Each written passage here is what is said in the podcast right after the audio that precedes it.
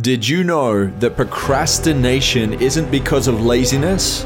It's something deeper in your subconscious. Head over to doquiz.com, that's D O Q U I Z.com, and take this quick three minute quiz to find out which of the six procrastination types you are so you can unlock the keys to your success. Ladies and gentlemen, welcome to the Addicted to Success podcast. I am your host, Joel Brown, and I'm here today with a very special man, Andrew F. Carter. Go check him out on Instagram. Thanks for coming through, man. Thanks for having me. Uh, he's an incredible pastor. He wrote a book recently, and it actually is about to come out. It's called The Privilege of Prayer. And this is all about finding healing, transformation, and answers via prayer with God, which is really cool. And, you know, this audience is predominantly uh, entrepreneurial, hustlers, grind all day, run until your feet fall off and your face melts. And so I do believe that we do need to find harmony in our life. And you have been created for a reason. We talk a lot about God and purpose on this podcast too. So I'm excited today to go into this conversation that not very many people know how to powerfully speak into. So no pressure. well, let's talk about prayer, man. Let's talk about uh, even just you're an entrepreneur yourself because you've built a massive online brand. You've started a church, Royal City Church, uh, which we attend here. It's in uh, Carson, uh, Inglewood. uh, Inglewood, sorry, Inglewood, uh, here in, in LA in California. And uh, I, I love the way that you speak. You have that charisma, but you're also so grounded. And I want people to really know, like, when you're on the spotlight, it's easy to let it get to your head. It's easy to, to, to have that ego and think you're a superstar. And the thing that I really respect about you, man, is that you you have such a big heart. You're so present with people, and you're a builder. And you're not just a builder for yourself and your own brand. You've already known how to do that, and you've done it well. But you're also building for God and having a bigger impact in this world. So thank you, man. I appreciate your service, that. bro. That was nice. That was Yeah. good. That was good. I appreciate that. You're gonna warm me up before we start, man. Uh, yeah, man. So okay, you went pretty big time online with a lot of your uh, reels, content, your videos, and so on. Maybe we could start off with that because I know a lot of the entrepreneurs that are watching and listening to this, or even people that are aspiring to just create something uh, in this world. How, how did you go about this? Were you really just focused on consistency?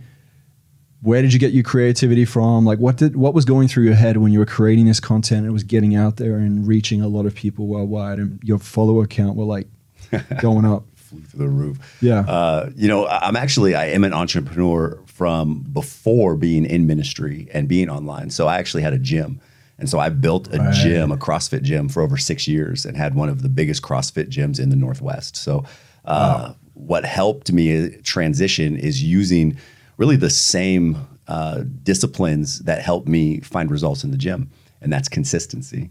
And so what really built the online platform was just showing up every day, posting, regardless of if it got one like or a hundred, um, and just really trusting the process. oh man there you go so you were more focused on the vision itself rather than like how many followers do i have how how cool is this reel and so on Yeah, yeah. You Yeah. know who who stood out to me at the time was Gary Vee. Yeah. and w- at the time uh, he was just screaming like, "If you're not on TikTok, get on TikTok!" Like it, it was 2019, and that was just like what he was yelling. And so I got on there, and all of the greats just said you need to post three times a day. And he always says it's it's quantity over quality. And so I just got on and grinded and made you know three three reels, three posts, three TikToks every single day. he said it's quantity over quality Yeah, that's what he was That's what he preaching in said? 2019. Wow. Yeah. You, yeah, because I and that's interesting because it, the old message used to be quality over quantity, Mm-hmm. right? But I feel like now the biggest currency in the online world for us, not necessarily people that own the platforms, but for for us, like everyday people using it and entrepreneurs using it, is attention. Yeah. Attention is the most you know valuable currency online right now.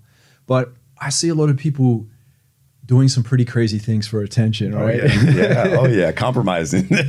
Even pastors. Like Yeah. when I see some of the content that the pastors are pushing online, I'm like, whoa, whoa, whoa. Like you're riding the edge or you're going across the line Yeah. to try and get views. And it's almost like they're they're becoming absorbed into what the world wants rather than what God wants. So how do you differentiate this within yourself? Man, I just try to stay true to who I am. And the the thing that really helps is just being honest and transparent. So because it's quantity over quality, I just spend time being myself. And Right. when you're yourself, you're going to attract the right audience. You don't have to convince people or trick them or run some kind of a crazy sweepstakes or give away a Maserati in order to get followers. like if you just are you and use your God-given abilities, talents, and experience, people are going to be naturally drawn to you. So your book, let's talk a little bit about this because uh, you can get your hands on this. When when is it coming out? Uh, November 14th, Okay, so very soon. very soon. Yeah. Okay, so prayer, like everybody hears this, like pray to God. Uh, you know, when people going through tough times, someone will say, "Oh, I'll pray for you." Yeah. Uh, and then I see people that mock this, right? They're like, "Oh yeah, what are you gonna do? You're gonna pray? How is that gonna help someone?" Yeah. Right? They're the non-believers, and then you have believers that uh, say basically just pray through everything. So, for someone that's listening that might be new to the idea of prayer, maybe they've heard it a lot, but they're just like, mm, I don't know if this thing works. Maybe you could break down your experience with it, and then uh, maybe the type of conversations that you have with people that come to you and, and ask you about prayer or that you pray for. Yeah, yeah. So before I was ever a believer, because I, I didn't grow up in church, um, I largely grew up in the world. I didn't really give my life over to Jesus and ministry until uh, my 30s. And so beforehand, reading uh, Think and Grow Rich, reading books like The Slight Edge and The Secret, The Law of Attraction, in all of these books, there's a key theme, and that is that there is a higher power. So Right. whatever that higher power looks like uh, to that audience, it was always encouraging people to communicate, whether it be the universe or a rock or whatever that looks like. And so, for me, in my personal experience, what I found is that prayer is communication between me and the creator of the universe because of what Jesus did. And so, prayer has completely uh, transformed my life in the sense that it has given me direction, it's given me purpose, it has uh, made sense of a lot of the questions and things that I've wrestled with. Yeah, man. You know what's interesting? Whenever I read the scriptures, I find so often that Jesus pulls away from the crowds and he goes and spends time in prayer, right? Or he's up in the morning at, I would imagine, we don't know when, but it says like sunrise, before sunrise, maybe four o'clock in the morning or so, just chilling with his heavenly father, right? Or, or connecting and creating this rhythm, this synchronicity with heaven and, and just getting into that. It's funny because like someone that follows like the secret would say he's getting into frequency or whatever it is yeah. you know the vibration of Right. uh, the divine or whatever uh, but for us it's really having that relationship with our heavenly father so that we are directed so our, our steps are guided uh, not in our ways but in his Right.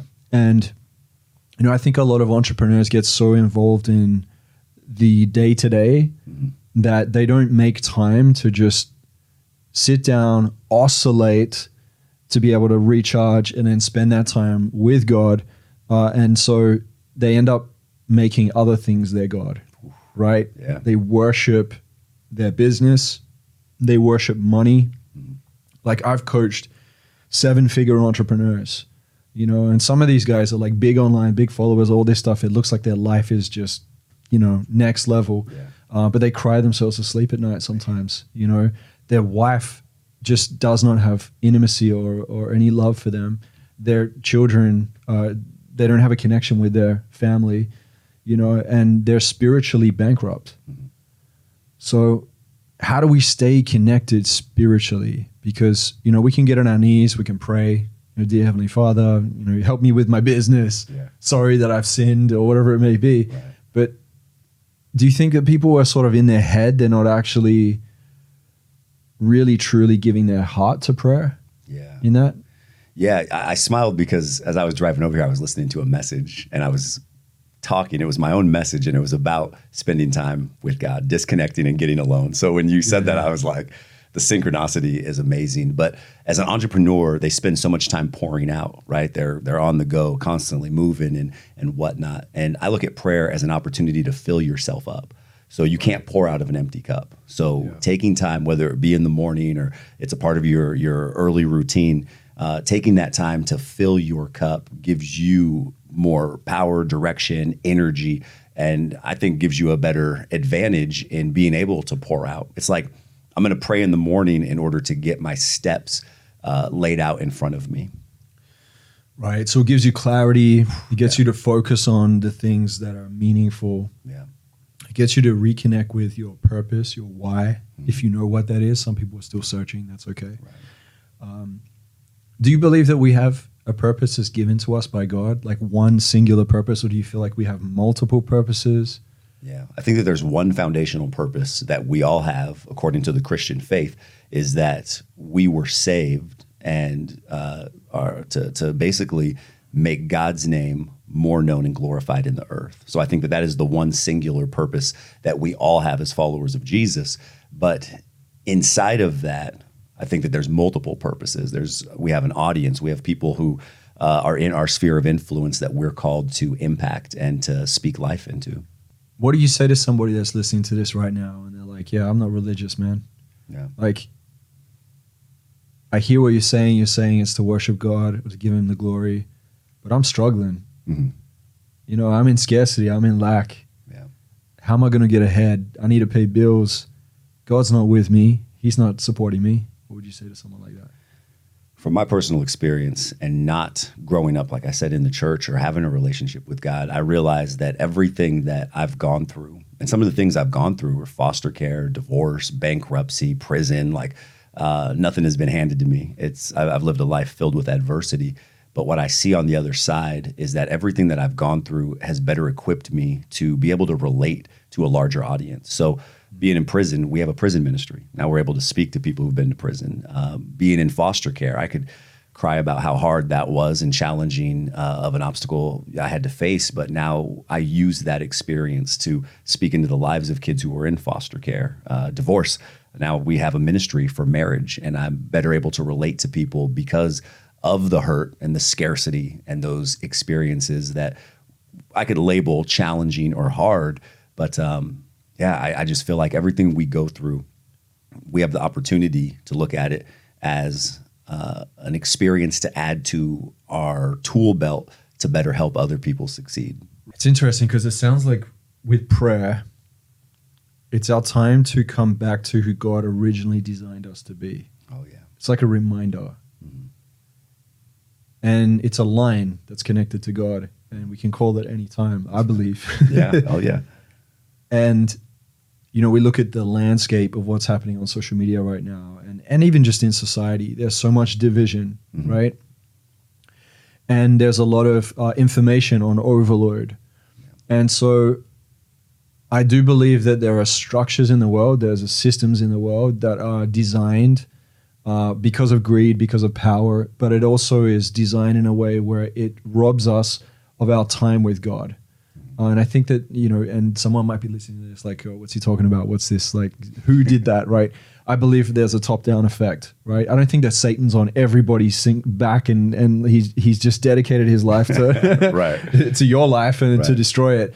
Uh, but I do believe there's top-down influence. There's strings that are pulled and so on. And so we live in a society where there's a lot of confusion and scarcity and lack and brokenness. And so, in the prayer uh, time that you have, do you feel like there's something that's changing within you when you are consistent with your prayer? Do you feel like it actually helps to shift your focus from a psychological standpoint, or do you believe that it actually changes your heart? Like you, you actually have different desires uh, because you are held to uh, a standard in your life. What would it be for you? Yeah. It, it actually changes me. So prayer changes the way that I view the world. Change uh, uh, prayer changes the way that I receive information from the world. So rather than looking through the lens of my personal limitations, I start to look at things through the lens of the Lord. So now I have a better perspective, a better worldview when I'm faced with issues or when I see the headlines that are filled with chaos and calamity. It gives me a, a better understanding of the heartbeat of what's taking place. So I'm better connected to the creator of all things. So now I'm able to look at things in a manner that tends to make more sense. I feel like I'm less moved. I'm less like uh, shook when Yeah. I hear bad news or there's another thing that's in the headlines rather than being tossed about like a roller coaster. I'm more grounded and sturdy. talk a bit about fear because when my wife and I went to your church, you were speaking on do not worry, do not fear. And you said there was like a root word for it that means something. I can't remember what it was. Oh man, I, I'm not sure uh, on what I was. Something about like holding the life. Oh, strangling. Yeah. So like the the root word of worry actually means to strangle. And so fear is used in this world to strangle our attention, to strangle our time. Uh, fear is mongered. I mean, you're talking about pulling strings. Fear uh, it holds people captive. It keeps people from moving forward. Fear keeps people stuck in the rut that they're in. And that's so powerful. It is good to know where some words have come from and the deeper meaning because I think that as time progresses, we become more intelligent in certain things, but we also become more disconnected from a lot of deep and meaningful things too. Yeah. Uh, and I think that maybe social media and and even just society in general, just through like the mainstream news and politics, it starts to become superficial. So we're like fighting, bickering over things at a surface level, and we just get caught up in the noise. It's so noisy, right? So I do love that idea of unplugging. I know that I grew up uh, in a household, a seven day Adventist, right? So we'd have Sabbath, Yeah. right? The Yeah. Jews have Shabbat, like uh, you know, we we observed the Sabbath, and I used to hate it. I was just like, man, I don't want the Sabbath. I want to play my Game Boy. I used to go and hide in the in the restroom, playing Game Boy while everyone was over on a Friday night or Saturday. Wow. And I'd be playing Pokemon on a Game Boy. Right? Oh, You yeah. remember that? and and uh, you know, I used to get told off. It was like you need to come out here and socialize and be a part of the community and so on. Uh, and I hated it, but now I actually really enjoy it. I look forward to that time of rest. And you know, some people can look at it from a religious standpoint, but I look at it as a gift from God Yeah. because seven, the seventh day is the Saturday, right? Sundown Friday to sundown Saturday.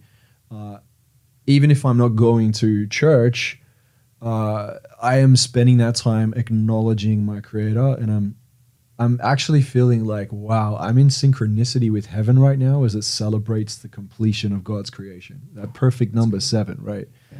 Um, so, yeah, that's that's another gift from God that so many of us just reject because maybe because of religion. Maybe I think a lot of people think, well, I don't want anything to do with this. It's too restrictive.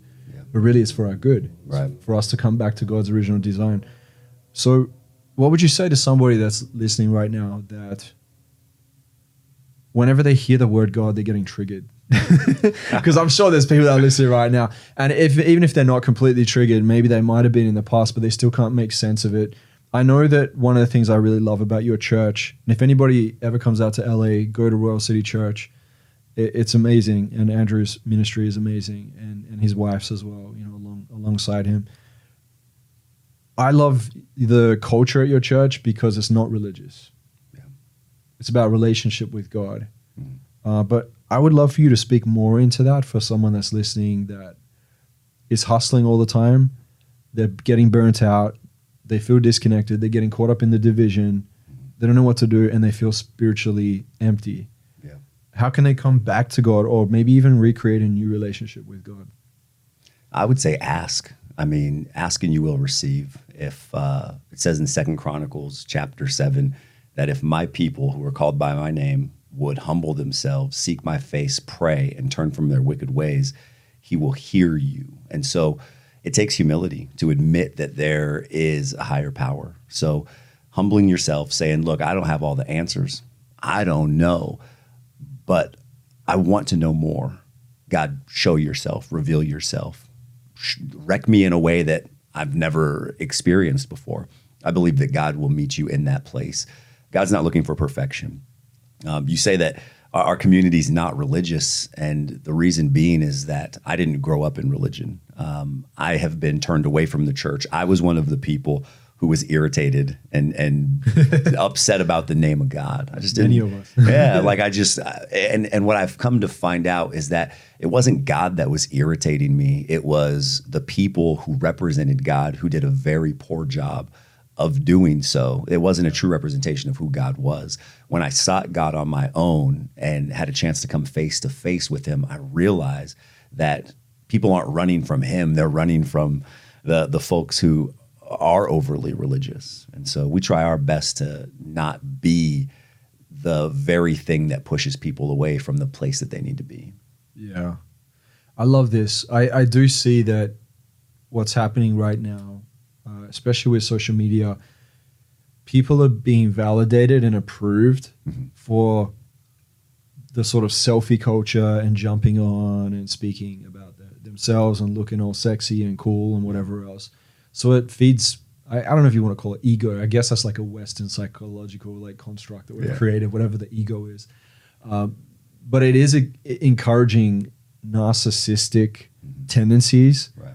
and uh, self, self, self, which is interesting because I feel like we're moving into what Egypt used to be. If you look at like pharaohs, they were like practicing humanism, right? Yeah. And they were like gods themselves. And I feel like in culture, especially in the New Age, because I see it a lot. I came from the New Age. I was a part of that too. I know you said that you were into some of the things, Yeah. uh, which is actually New Thought. New Thought is in between New Age and then Okay. um, stepping in with like you know just like a parallel with with Christ. Uh, but when I was in the New Age, there was a lot of women that call themselves goddesses, Mhm. and my wife called this out. So she left the New Age, and one of her big statements was, "I am not a goddess." She's like, I used to say it, and she said, if a man was walking around saying, I am a god, you would say he is a narcissist, right? Yeah. but for some reason, we glorify it in culture, you know, as a society now. It's, it's becoming more popular. Yeah. Um, so to me, what, what it shows me is that there's this like worship of the self Mhm. rather than worship of God. Why do we worship God? What, what's the importance of worshiping God? Like, what do we owe him? And like, why would we worship God? Man, because he he saved us from uh, a life of eternal separation from him. Um, he created us, he made us, and uh, I don't think that we have the ability to be worshipped. Uh, you think and look at the people who are held on these high pedestals and platforms, and uh, many of them are taking their own lives. Many of them, like you said, are crying themselves to sleep at night. Many of them are are wrestling with uh, thoughts of self harm uh, just because they were never created to carry that burden or to carry that weight, to be worshiped as a deity, as something that's infallible, uh, perfect, and has no. Uh, no blemish or stain is, is something that we can't live up to, and so we worship God because we recognize that uh, we we are fallen beings, we are fallen creatures, and uh, we are in need of a savior. We we need Jesus. maybe give us a few evidences in the world that you're seeing, especially for someone that's entrepreneurial minded.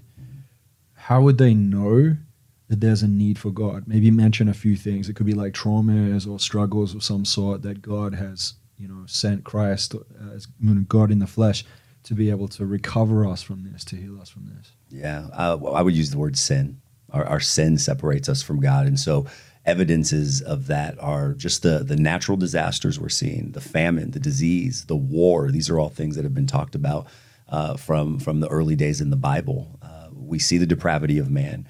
We see uh, men going after their own things. We see um, the sex trafficking that's taking place, the exaltation of sexual immorality. Uh, we've all gone our own ways, and uh, at this point, if you stand against something or disagree with something these days, you are now labeled as somebody who hates Yeah. it rather A than bigot or you're a something like bigot Yeah, or yeah. you're filled with hate rather than just having a difference of opinion. And so that's evidence that we are headed in the direction that we were never created to go. Right. Yeah. And even Jesus says in last days, Right. men will be lovers of themselves. Lovers of themselves. boasters and you know all of that yeah yeah we are seeing it it's crazy i'm 37 years old Mhm. right Yeah. born in 1987 and when were you born What year? 84. okay so yeah, Yeah. you're you're like 40 Uh, 39, yeah. hey yeah. looking good for your Yeah, age I bro appreciate You're it. good Yeah, man yeah, I appreciate it. i love it bless man lots of prayer guys That's You right. pray more Let's get that prayer up. you put that in your prayer like uh, keep me healthy and- Lord, keep, keep me healthy, keep me young, keep these knees good. Absolutely.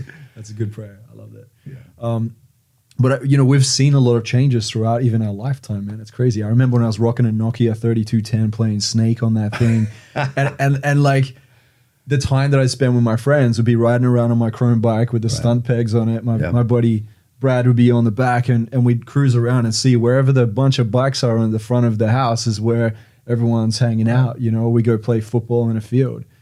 and now it seems like everybody's so glued on this you know phone this this uh, computer. And i get it. In one sense it's great because we have technology and everything. And it's on a massive trajectory and there's so many cool things we can do. At the same time we're almost becoming slaves to this system. So i know we're going to go deeper into this man. I i didn't expect that it would go here but i feel like it's starting to come through Yeah. right? And maybe it's the Holy Spirit. Who knows? Uh, there are a lot of questions in this world, more than there are answers. And one of the big things that we keep seeing, and I want to really let's contrast this. Let's let's lay it out and have a look at it for what it is. You do have one side of people in the world of Christendom that are saying, We're in the days of revelation. Look at this. So, like, every calamity, every bit of chaos is like, This is in the book of Revelation, or it's the prophecy of Daniel, and this is going to be the end days, last days, Armageddon.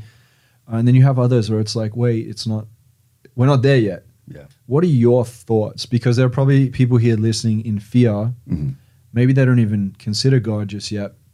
But they're starting to understand that there, there's a need for for this because there's as we're talking, they're noticing, yeah, actually Andrew's right. There are things that are changing in a short amount of time. Yeah. Where do you think we are on the scale? Oh man, I'm glad that you asked uh, because Good man, because some people don't like talking about No, this. Like, no, no, no, I don't want to talk about it. I need to be, you know, theologically correct with my eschatology understanding. but yeah, let's go there. man. No, I'm definitely none of that. So, Okay. uh, the Bible says that nobody knows. So, like, that's the first thing that we have to establish is nobody knows. You talked about we've grown and lived through some things. You remember Y2K? Like, the world was Yeah, remember supposed to end. Yeah, yeah, uh, yeah. I think 2010 or 2012, there was some Mayan calendar that predicted the world was going to end. And I mean, I, I feel like every couple of years there's a new prophet who's saying, hey, you know, the world's going to end on December 15th. Uh, tra- transfer all your money into my offshore bank account because this is what's going to happen, you know? And it's crazy too because the prophecies always come out every week, which Yeah. lines up with every time they need to put a new YouTube video out. It's it's it's ridiculous. God So- told me. God told me, and it's like well, actually, God didn't even tell Jesus. It says that nobody knows except for the Father. And so, again, we talked about fear. I believe that that's one way to monger fear and to elicit worry and create chaos. So, first off, we don't know. The second thing is that um, I do believe that we're in the end times, but one of the prereqs that precedes the second coming of Jesus is that the Great Commission will be fulfilled. yeah. Every man, woman, and child will hear the good news, the gospel of Jesus Christ. Now, right now, it's estimated that there are over 3 billion people who have not heard the gospel of Jesus in the world. Huh. So it's almost half of the entire population has never heard the name of Jesus or the gospel presented to them. Right. And many people believe that's because of uh, religious upbringing, backgrounds. There's also limitations. There are people who live in remote areas that have not been reached with the gospel. So I believe that because of the technology that we have, I believe that's expediting that process because now we're able to get the gospel out to the four corners of the world through social media, through different apps and programs. So Right. I believe that we're inching closer but it could be 100 years it could be 200 it could be 100 days like we really don't know Yeah.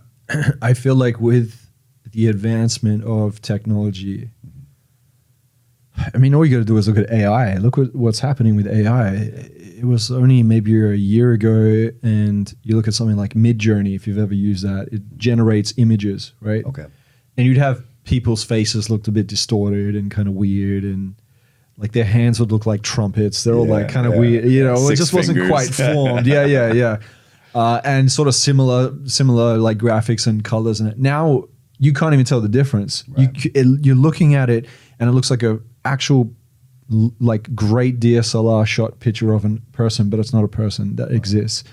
Uh, so like that shows us the evolution of technology and how quickly and think about when we were playing like Nintendo. Yeah. and then Super Nintendo graphics took maybe another 5 or 6 years. Then Nintendo 64 graphics took like 3 years. And then it just like compounded and compounded and compounded to the point where I just watched a movie last night called Gran Turismo Okay, Oh, I know. The, the- I know. I remember the game growing yeah, up. yeah. I seen. I haven't seen the movie Okay, so do you not understand that what what the movie's about? with the video game and the the simulator, and then Yeah. yeah, yeah. I yeah. do know. So the guy that created the simulator of it, he, he's a Japanese guy. He wanted it to be as realistic as it could to what it would be like being in the car, and they've done so well that it it's so finely tuned that like you feel like you actually are. It's just that you're not, you know, in danger. Right. Uh, and then this kid ends up.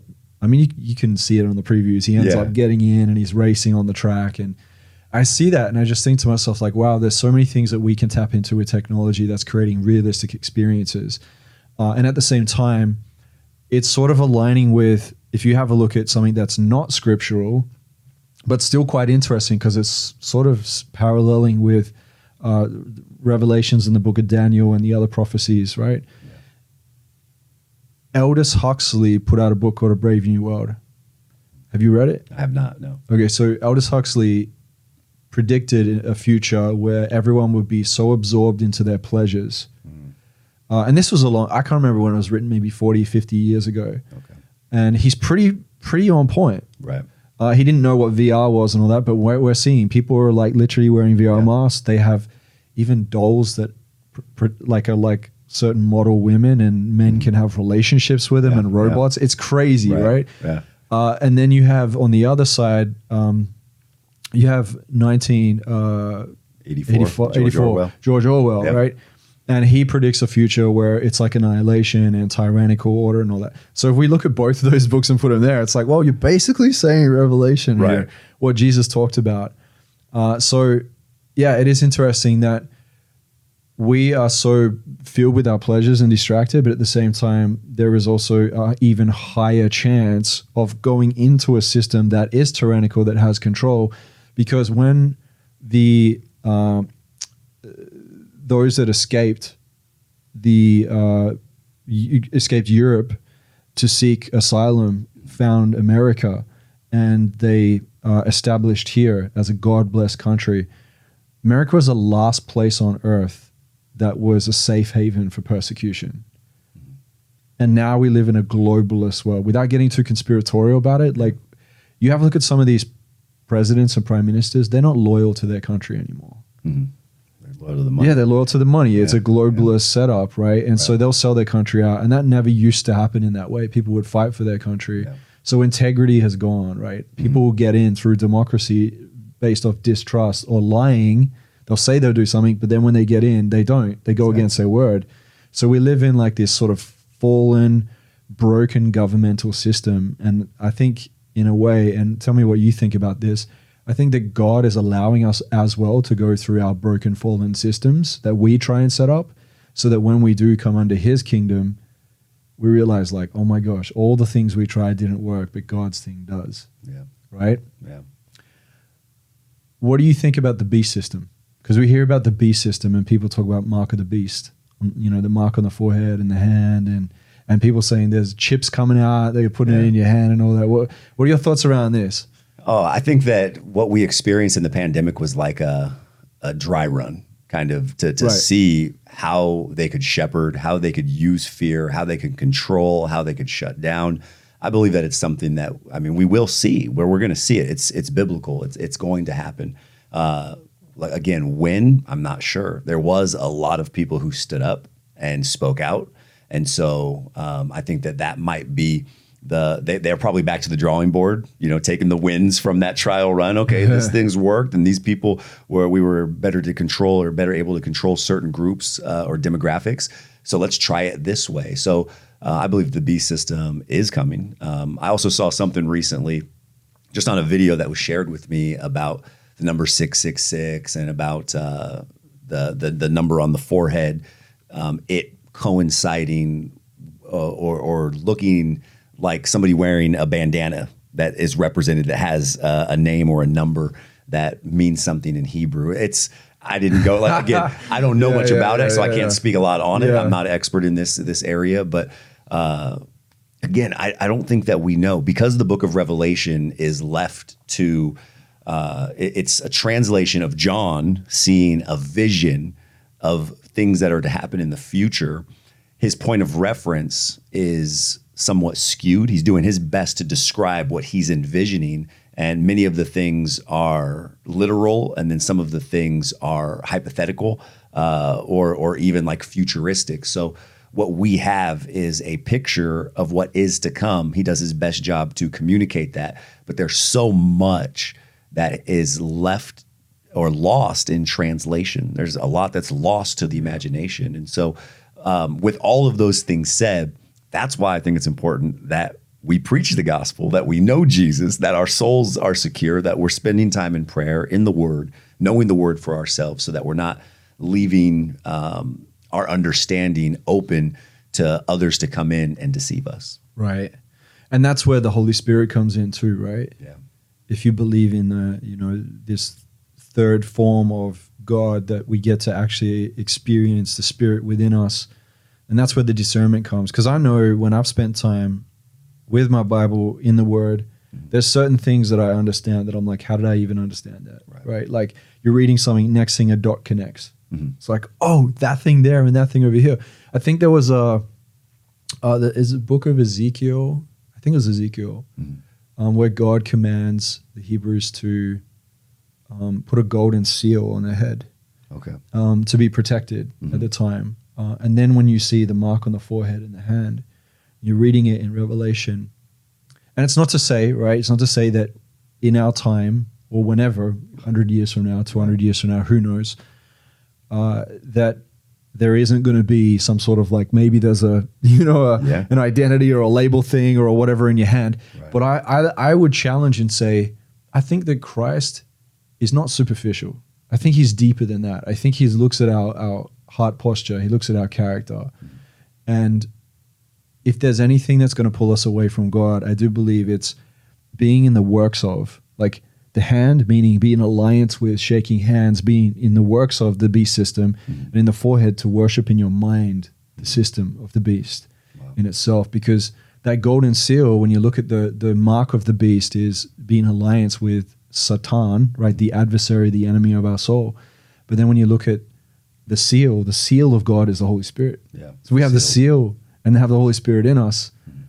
then we are already uh, chosen. We're already walking in that heavenly, you know, rhythm. And uh, yeah, I think that this world is going to get possibly more confusing. Oh yeah. It's going to get more chaotic. And I think that when you throw the truth to the ground and stomp on it, there's repercussions to this. Yeah, hundred percent. One of the things that Jesus says too is that uh, just like birthing pains, the closer you get to the end, the more frequent and intense the pain becomes. Oh, the contractions, The yeah. contractions, and so that pain that we see is, you know, there's always been natural disasters, war, pestilence, disease, and famine. But what we're seeing is that it is happening at a more intense and frequent rate. rate. So it's like Right.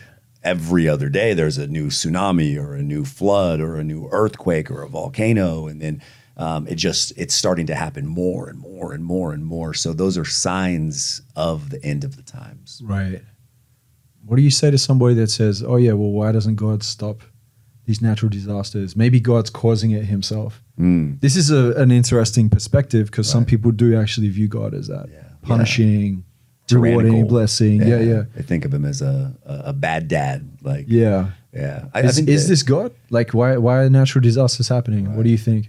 Uh, I, I think that it's a part of life. Uh, I think that it's a part of the the fall. What what occurred? It was never the way that God intended. Um, he had the Garden of Eden and Adam and Eve, and the original design. There was no sin or natural disaster or famine or sickness or any of those things. And it's what happened when we chose, when Adam chose, when Adam and Eve decided to eat the apple, the the fruit of the knowledge of good and evil. And it is the uh, consequence of sin entering this world. And so um, God's allowing these things to take place because it not only separates, um, but it also demonstrates his love for us because not only is he with us through this all, but he also provides us a way out in the midst of all of the chaos that we're experiencing. Yeah, yeah. We've come out of the design, right? This it keeps going back to that conversation around design, like who God designed us to be, the purpose that He's originally given us. Right. and the world is straying. And so if we continue to be a part of the world, we stray with it too. Yeah. That's what it sounds like, that theme. And and like again, this book, The Privilege of Prayer, coming back into prayer, this creates a new connection. So here, some of the bullet points are connect with God in ways you never thought possible. Uh, give me an example of that. Like, what would that be? Connecting with God in ways that you never thought possible. Have you? Do you have any sort of testimonials or experiences yourself, or you feel like because of prayer, this has deepened a connection to Yeah. God for someone or for yourself? in, in ways that I never thought possible or imaginable is just the ability to be open and honest. Like, I don't have to protect my words or be careful with what I say or how I say it to God. Like, He's a big boy. He can handle it. He can handle my raw emotions. I can tell Him, hey, this sucks. Hey, this is terrifying. Hey, I'm struggling right now. I don't have to whitewash or prepare a sermon or recite a prayer like he desires real raw honest vulnerable transparency Right. um, one, one example i give biblically is uh, the example of david king david is one it was the second king of israel. We know him as this great man of god. He was known as a man after god's own heart. And when you read the psalms there's 150 psalms uh, many of them written by david. And what you read is this real raw transparent conversation and relationship that he has with god. And we have that same relationship available to us. And so that empowers me to know that it's okay for me to say that i'm not okay and god can handle it. So Yeah, I love this, man. I love this. So, you mentioned experiencing emotional healing, mm-hmm. right? Mm-hmm. So, I'm a coach. I've been coaching for 14 years now. Uh, I work a lot with people around their trauma, their childhood wounds. Mm-hmm. I believe there's so much in the past that's holding us back. It's like holding onto a boulder and trying to move forward. It's Yeah. very hard, right? Yeah. So we get to learn how to let it go. Everyone's trying to add on top. They're like, how do I learn the next strategy or the next thing? It's like, what if it's not about adding, but actually letting something go? Right. So sometimes I come across Christians where they've been in the church for most of their life. Um, they have a prayer life, and they're like, I've been praying and praying and praying, but they're still very much uh, in, a, in a world of chaos within their inner self, right? Do you believe that we need to also, on top, supplement uh, like working with therapists, having a coach, uh, doing some like exercises and using some tools to work through our trauma as well? Or do you think that we could just give it all to God and that's going to be healed over time? Yeah, I, I'm not a big believer in just pray things away. Um, there are very That's real good. Issues and problems that we have that sometimes take professional help. Um, I've been in counseling and been to therapy and have worked with coaches uh, because I found a lot of my issues stemmed from the traumatic experiences that I had as a kid. I had these defense mechanisms that served me as a child that no longer served me as an adult. You can get away with throwing a tantrum and hitting people and being a jerk, you know, to defend yourself as a kid because you're in a rough situation. That doesn't work in the business world. You can't just start hitting people when people don't agree with you. And so I found myself in a lot of trouble. So I had to do the emotional healing and work uh, in addition to prayer, in addition to biblical study and relationship with God. And that's where I found true healing. Wow. Who were you in high school?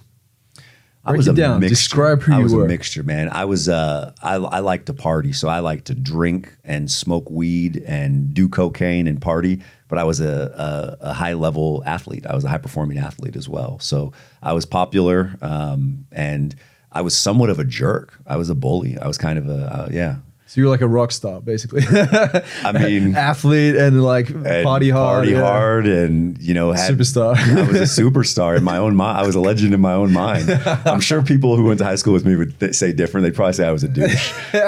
do, you, do you ever have anybody from high school that sees you now like, oh my gosh, Andrew, you've changed like three, you know, 180? Yeah, yeah, oh yeah. Uh, a lot of them actually support it and love it. I, I feel like I, I would say this. I've always had a glimmer of greatness. I've always been an influencer, but I didn't always influence people for the good. So my mom, uh, my mom was a drug addict, and she would buy me alcohol and she would give me drugs. Like that was my dealer. Was my mom. My mom was the plug, and so people would come to my house on Friday and Saturday night to party. So it was like I was I was the guy, like you said, a rock star. It's like, come over, you guys can have all the sex and all the drugs and all the drink, and there's no parental supervision. Like live it up. And so uh, people do see me now, uh, and they're like, yeah, you were um, welcoming. I did know how to throw a great party and a great gathering, and you know, influence. But now I'm influencing people for the right reasons. Do you feel like a lot changed once you had your first child? Or did it take a little bit longer after that to yes and reconfigure? no. I, I think that that some things uh, the change was there, but I didn't really implement it. I was 19, and so I saw the the the change that needed to be necessary, but I didn't really quite grasp it or put it into play until years down the road. And what was your catalyst to come to Christ? So I was 17 when I first gave my life to Jesus, um, but I didn't like start serving Him. So uh, I, I wanted to. I was attempting to date this girl, and her brother was a Christian, and he said, "Hey, if you want to date my sister." You got to be a Christian. What a catalyst. dude, I hopped in the car and was like, "What do I got to do? Like, tell me." And the crazy thing is, is you know, I I was smoking weed before. I had weed at home. I was selling weed at the time, and so um, he broke down the gospel to me, and it made sense. Like, it actually rocked me, and I was like, "Okay, this I've never heard this. 17 years old, never heard the gospel." So I received it, but the thing is, I went back home and rolled up a blunt and went back to the same environment that I was in. So I didn't get into a church, no discipleship, no mentorship, no coaching. Uh, and so things were pretty much the same on the outside, but there was a change on the inside. Do you think restoration takes time?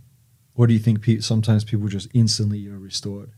I've, I've, I've seen instances of both. I think that there are instances of some things that were restored. Um, in my life, there's instances of things that were redeemed, restored, changed in an instant.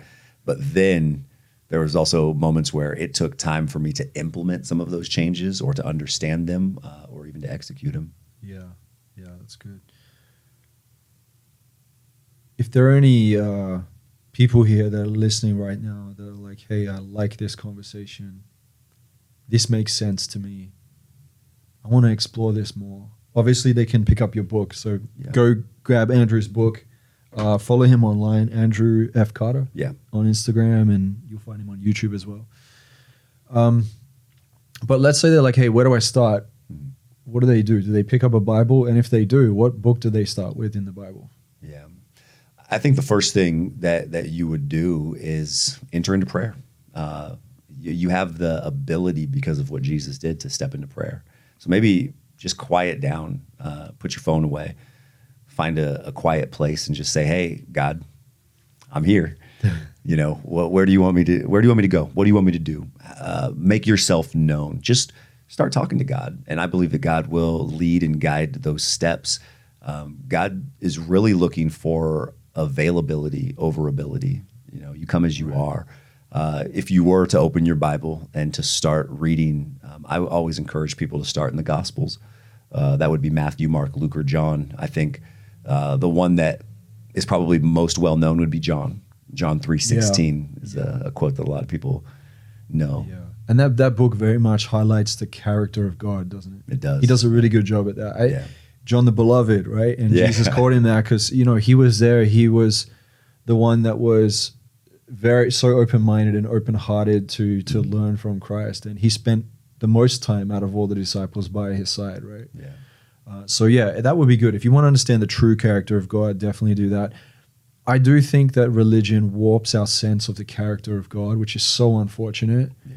And then I think to myself, man, what a blessing that the creator of us, the heavens and the universe, this world, is not a dictator or an authoritarian, that he's a loving ruler who wants his creation to thrive and has created a, a way out of this dark fallen matrix. Right? We got the matrix colors in the background.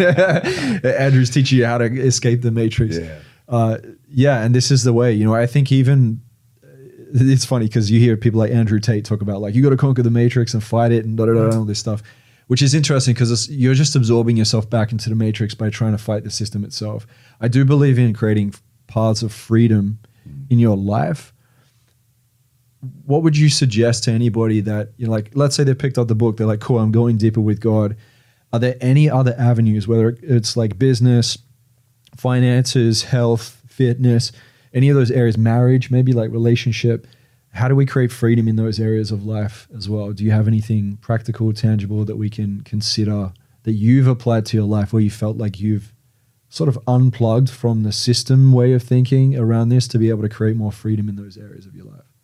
Yeah, I, I liken my relationship. with- I feel like my relationship with God from it, uh, everything else grows and succeeds. So um, I liken my relationship with God to marriage. So communication. Uh, if if I only spoke with my wife on uh, a- a small basis, like let's just say you're praying five minutes a day and you're trying to build this relationship with God. If I only spent five minutes a day speaking with my wife, our communication wouldn't be very good. I wouldn't know her very well.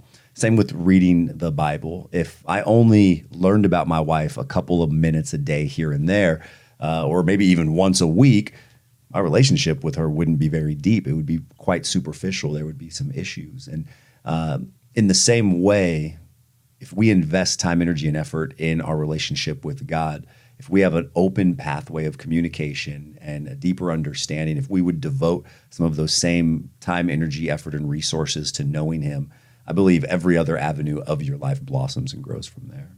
Hmm. Sort of like as the tide rises, so do the boats. Yeah, yeah. And I like this this word harmony, right? Hmm. Because a lot of people talk about balance. To me, balance is running around trying to spin plates, Okay. Whereas Yeah. harmony is everything is touching everything. Yeah. And so, if we could bring God, like you're saying, into the center of it, Mhm. it's almost like He's fueling all those areas of our life and reminding us of why it's important to operate in certain ways in those areas. You know, Right. and it's funny because that's not religion. it's got nothing to do with religion. No. It's like religion is is hijacked Yeah. um, the paths that God has laid out before us, and then we live in this confusion in the world, thinking we know God when we don't. And you can't know God if you're not in relationship with Him. So I love this. Praying, the privilege of prayer. Guys, make sure you get your hands on this book. You can find it on where? Amazon? Amazon, Target, Barnes and Noble, everywhere. Google wow, it. you're going all, all out, we're, man. we're, we're everywhere. Yeah. That's awesome, bro. Yeah. Congrats on the publishing you. opportunity to get it in in all those stores too. That's amazing. And uh, is there any last things that you feel like you'd like to mention that uh, we didn't cover that you feel like it is is pressing that people uh, should consider in this process of, of prayer? Yeah, and it just adds on what we just talked about. Uh, there's a scripture that says, "Seek ye first the kingdom of God and all of His righteousness, and all of these other things will be added to you." When I changed my life and made God the center, the focal point, like you said, my finances improved because now I'm a better steward of my finances because of the wisdom and knowledge of God. My relationships improved because now I understand what it is to be forgiving and merciful and graceful. And I now, because I've received that from my relationship with God, am now willing to extend that into my relationships. My health is better. The Bible says that your body is a temple it's, and you're not your own, that you were bought with a price. And so, in knowing that, I steward my body and my health, and I prioritize my time, energy, effort, and resources in a way that honor God. And in doing so, with Him as the center and the focal point, like you said, there's that harmony. Everything else blossoms and grows. The Bible says, What is it profit a man if you gain the world but lose your soul? And I think that in this entrepreneurial grind of blood, sweat, and tears, and uh, you know, go hard or go home, uh, you know, and you're just working until your face melts off. Uh, we we sometimes lose um, sense of who we are and and what our true purpose is. But for me, what I found is by putting Him first, everything else has blossomed and grown from that area. Yeah. So if you're gonna run into your face melts, do it for God. That's right. That's right. Basically, That's right. Yeah. How- How do we stay disciplined in what God's calling us to? Because discipline is a is something that I know. I polled my audience, right, Mm-hmm. the, the addicted to success audience, and what we found was, I had this conversation with them about like laziness, and ultimately, when people procrastinate, it's not laziness. There's something going on in their subconscious, right? There's stories they're telling themselves, fears that are showing up, emotional pains that they're avoiding. But the the number one solution that a lot of people believe is if I could just be more disciplined, then I will be able to you know reap the fruits and the benefits of you know whatever my labor. Um, when you read scriptures, Like I feel like God is definitely holding us to a high standard. But it's almost like we live in an inverted world. It's like what we think is success is actually inverted, and and, and certain, not all, but most, isn't. And what God's calling us to is humbling instead of exalting ourselves. Yeah. The world keeps telling us exalt yourself to conquer everybody else. He's saying humble yourself, Right. right? The meek shall inherit the earth, Yeah. right? But for you, because you're on a pretty big mission right now, mm-hmm. you've expanded your church, and that's a risk, man. Like you and uh, Kyra d- decided that you prayed on it, you got the word from God, and then you were like, "Hey, we're gonna do this this church thing," you know, because your online ministry was going amazing, Yeah. right? You got lots of reach, and it's easier. yeah. From, no, I'm not saying it's easy, but it's easier Oh, from way home. easier. Absolutely. right? Yeah. And then when you're in person with people, you can't just necessarily like go, "I'll read that message later" because you're right in front of them. You got to attend, right? Yeah. Uh, but how do you stay disciplined to like do promo, create content, run your church? Think about like the next thing, cast a vision. Uh, you spoke Yeah. about vision uh, a couple weeks ago when I was at church with you. How do you stay disciplined? What do you do? Do you have certain routines, rituals? Do you fuel your body and your mind with certain things apart from your relationship with God and prayer? What else do you Yeah. do that if someone's listening now, they're like, I want to be more disciplined for God and mission and for my vision, what what could they implement or integrate? So one of my favorite quotes is from Abraham Lincoln, and he says, "Give me six hours to chop down a tree, and I'll spend the first four hours sharpening my axe." And so, uh, what I do is I spend a ridiculous amount of time um, scheduled preparing myself and pouring into myself. So. Uh, before I even came here and and we're doing this today, we did this at twelve thirty. Uh, I got up at four o'clock in the morning. I do this every morning. Um, Like Jesus. I- like Jesus at the at a at a godly hour, right? When Yeah, yeah. everything is is quiet and still. And I spend a little bit of time in my Bible, but I've also made sure that I read at least ten pages of a book that's not the Bible to also fill my cup. And right now I'm reading two books. One's called Intentional Churches and The Purpose Driven Church. So a couple of different books that I'm reading, and that rotates. As soon as I'm done with one, I grab another one. So I'm rotating two books, 10 pages each every day. Uh, I've been to the gym um, did cardio, did some weightlifting. I've eaten, made sure that I'm uh, drinking enough water, but I schedule and time block and I spend time making sure that before I pour out into anybody else, that my cup is filled. Because if I'm not taking care of myself, then I have nothing else to give to others. I have no value to add because I'm in a place of complete depletion. So the thing and the discipline that's helped and worked for me is just taking time to sharpen myself so that when I do show up, I show I show up in full form. You sound like you're a high achiever, Oh, I, absolutely. perfectionist a little bit. No, surprisingly not a perfectionist. Did you I- used to be a perfectionist? absolutely. Yeah. Okay, so Yeah. you've worked out how to manage those patterns when they show up. Oh up. yeah, yeah. It's good. About ninety percent done. I'm gonna send it. hey man, you know sometimes that that gives us some drive, right? Uh, I don't know. It's funny. Some of the most highly achieved people that I know have the most trauma. yeah. it's always like their insecurity helps to push them along. But who wants to live that life, right? Right, who wants to live exhausted, burning out? No. It's almost like a warpath to the top, rather than like more harmonized as you're growing, Yeah, yeah, steady, yeah. but also on the incline, right? I've tried both ways. Yeah. Well, hey man, the Bible. When you were mentioning that, because I know that you're reading the other books on purpose-driven church and, and the other church as mm-hmm. well, um, book. That's like the mechanics, the strategy, learning from people on how they've systematically done things, and then the Yeah. Bible is the word, right? It's interesting when I look at personal development books, I find that so many of them have actually built off the base of the scriptures. Oh, yeah. Like look at Proverbs. That book is like a book of gold It's Wisdom. like Jim Rohn, Tony Robbins, like all these guys have built so much of their personal development off it, maybe not even knowing that some of that stuff is originally from the scriptures. So if you guys want to go to the rawest form, go to the scriptures Yeah. and know it's it's a holy book. It's it's the spirit can come in. Even invite the Holy Spirit. Hey God, send your Holy Spirit to interact with me, guide me, direct me into what I must learn in order to grow and glorify you. I do this all the time when I read the scriptures, man, and I come out there with knowledge and wisdom. I, I'd say mm-hmm. wisdom more than knowledge, because sure. knowledge is just cognitively understanding, but wisdom Yeah. on a cellular level, where I then go and apply it to my business or my finances, and now I know what to pray on even more. So it compounds the Yeah. wisdom, right, and the impact. Yeah. Um, That's good. Cool. One more thing I want to ask because I know a lot of people like ask this but don't really get the answers that are helpful. How do you know that it's the word of- of God that's coming through to you? Uh, for example, you prayed and prayed and prayed with your wife about should we start a church? Uh, the online ministry thing was a lot easier, but now you've started the church and it's growing. Congratulations, it's doing really well, and you're continuing continuing to expand it. How did you know it was God? And if somebody's listening right now, when they pray, how do they know it's God, or, and it's not just their own like ideas? Yeah, uh, there's two things that I like to do, um, and that's it's extremely biblical, found in the book of Proverbs that you're talking about. Is uh, one is that it comes with confirmation, so the word of God will not contradict itself. So God's not going to call you to do something that is disobedient or flies in the face of one of His commands. And so by going to the Scripture, is this something that God wants us to do? And it's a it's a resounding yes. God does want to multiply and plant more churches. He does want the Great Commission fulfilled. So we go to the Scripture to make sure that what we want and what we're desiring even lines up with Scripture. Uh, and then the second thing that we do is we always seek advice.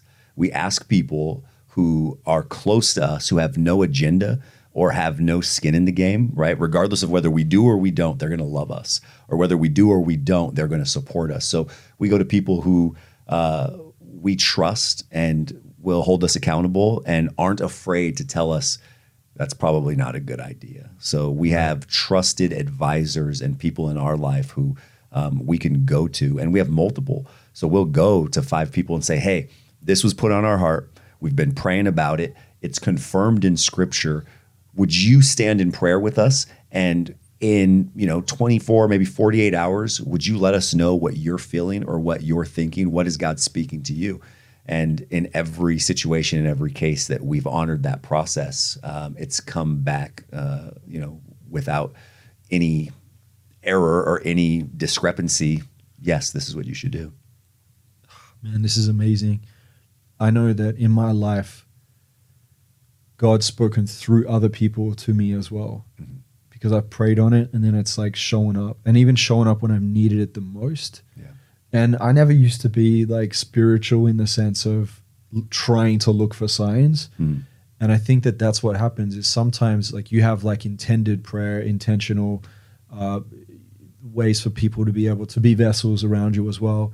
And then sometimes God shows up and like sort of blindsides you. It's like boom. So you pay attention to it. yeah It's like, wow, okay, God, you're speaking to me now as well.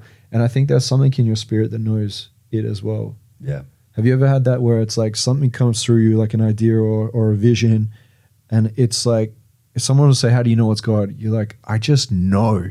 yeah I can't even explain it. There's just so much certainty and conviction. And no matter how much I try and rattle it to see if anything falls off it, it's still sturdy. yeah, Right? Yeah, it's pretty cool. You know, the other thing that I like to to say too is that many times it's it's not my original idea.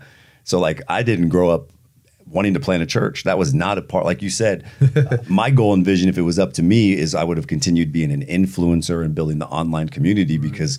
Uh, big following on YouTube it's far it's it's just easier it's monetized like it's it's easy and so I knew that this was a calling from God because it's not something it, it's something that had a lot of fear and there was a lot of worry and hesitancy because it wasn't this original idea from myself. So I was like, okay, this is God. Interesting. Because I would have always thought within myself, if it's coming from fear, it's probably not God. It's got to come from love. Right? Because love is like the ultimate Right. frequency for anybody that's Yeah. into all that stuff. Or the fr- you know, it's the, it's the highest form of what God uh, calls us into experience. But I see what you're saying. That actually does make sense too, because it's almost like God is in the business of growth. He wants to see us grow. Right.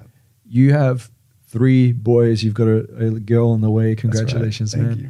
And you know, for you, it, it- there's only so much you can teach Mm-hmm. your children, but there's there's also things you can sort of set up, circumstances, uh, events, uh, to be catalysts for their growth, so that they're challenged. Right?